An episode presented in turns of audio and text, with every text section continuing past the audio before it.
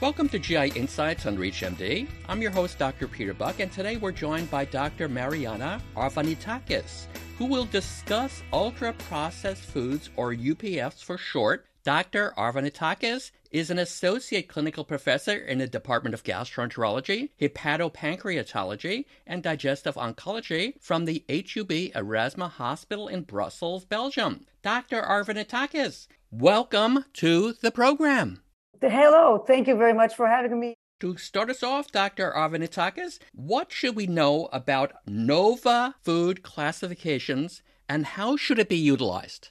So in Europe, we already have some experience with classifying foods according to their nutrition value. So that's the Nutri-Score. But the NOVA is a bit different. It stratifies foods according to their extent and purpose of the processing. So we have four classifications. And if we go quickly through these classifications, group one is unprocessed or minimally processed foods. And that you have your vegetables, your fruit, your fish, your meat, uh, legumes, and nuts, milk, really food in, in their pure form of origin or minimal processing. So group two is if you take food from group one and there's minimal processing by pressing, by refining, grinding, miling and drying. So it's plant oils, animal fats like butter, sugar, maple syrup, salt is in that category. This is culinary ingredients. Group three is there's some processed foods. So it's group one or group two foods having undergone addition of oil, salt, sugar, means of canning, pickling, smoking, curing, and fermentation. So there you will find bread, but not industrial bread, wine, beers, canned legumes and fruits and vegetables, cheese and cured meat like salami and bacon. And then we have the group four. These are the ultra processed foods. In this category, the foods are deconstructed completely and they're into chemical constituents and they're altered and recombined with additives. And they become these products that are ready to consume. They're affordable due to the use of low cost ingredients and highly palatable. And then we'll talk a bit later, maybe extremely addictive as well. And then there you will find sugar sweetened beverages, sweet and savory packaged snacks, pre-prepared frozen dishes like pizza, hamburger, ice cream, chicken nuggets. So these are what we call the uh, ultra processed foods. So the NOVA classification it gives you an idea about the processing, the extent of processing. We see that the nutrient content, of course, can be variable in the three first groups. Usually it's quite low in group four. So, moving on from there, what are your thoughts regarding the cause of food addictions and why are food addictions associated with UPFs? So UPFs, as I said, they're easy to consume. There are lots of easily accessible carbohydrates and fats. And we know that these foods within the brain can cause addiction between the pathways of satisfaction. And this is probably also the background of obesity in many cases. And there are some studies showing that addictive behavior is more often observed with group four. Of course, I mean, I don't know many people that have an addiction to broccoli or to salads. So we can easily imagine why these foods can be addictive. Are there any other pathways besides that satisfaction pathway, as far as you're aware? Well, I think also it's a matter of what's available, what's cheap, what's easy to find. If you're used to eating anything else or having a healthy diet, this is what you have and this is what you might get addicted to. In the United States, we use the term food desert. There's certain parts of the country where there are very few opportunities of picking up the early categories of NOVA food classifications, and it's much easier to pick up the class 4 classification. So, moving on from there, is there a relationship between UPFs and irritable bowel syndrome?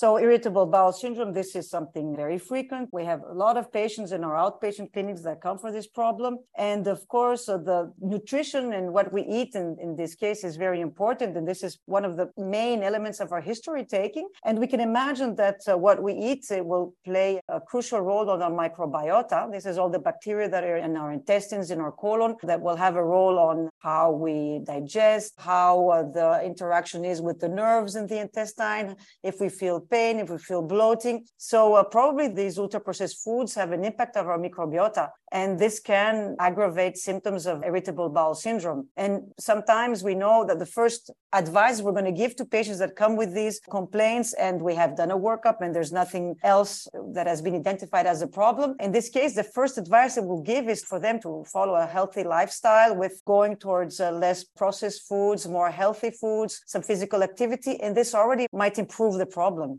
Now, Dr. Arvanitakis, why are UPFs more important to Americans compared to Europeans? So as you said, there's areas in the states where it's the food desert, as you say, and we find we have limited access to group one and group two. UPFs will represent uh, about half of food consumption in America compared to Europe. So that, along with obesity, is I think a major problem that should be tackled. For those just tuning in, you're listening to GI Insights on ReachMD. I'm Dr. Peter Buch, and I'm speaking with Dr. Marianna Arvanitakis about ultra processed foods. So, Dr. Arvanitakis, what should we know about the association of UPFs and colon cancer in men, but not in women?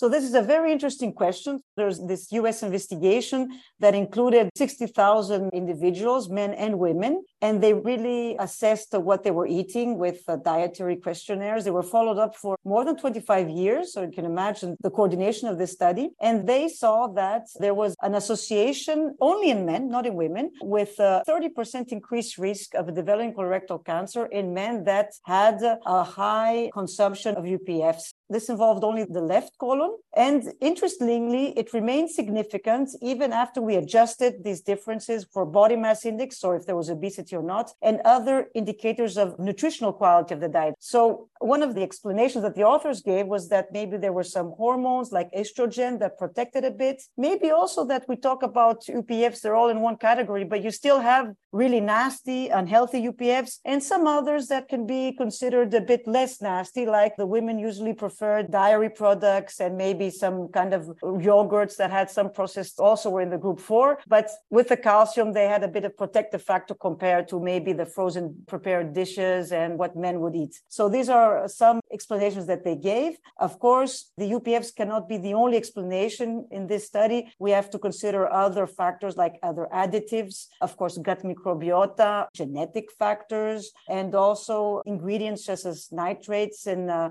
acrylamide, which can be also found as ultra processed foods. For example, in fries, when they want to make them resistant to heat, they might put these additives inside. And all these are substance of interest, as we call them, because they might have some effect on carcinogenesis that we don't know about.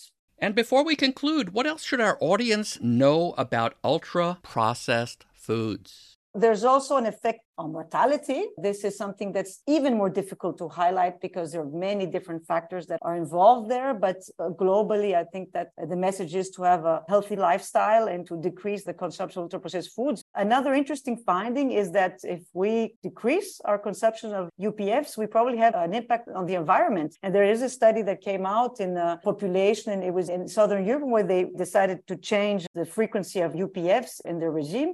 And they saw that each individual had a decreased CO2 impact because he ate differently. So this finally can also have an impact on our environment and on our future of our planet.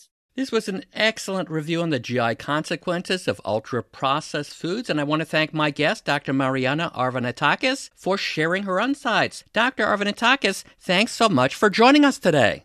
Thank you very much. It was a very pleasant conversation. For ReachMD, I'm Dr. Peter Buch. To access this and other episodes in this series, Visit reachmd.com slash GI Insights, where you can be part of the knowledge. Thanks for listening, and see you next time.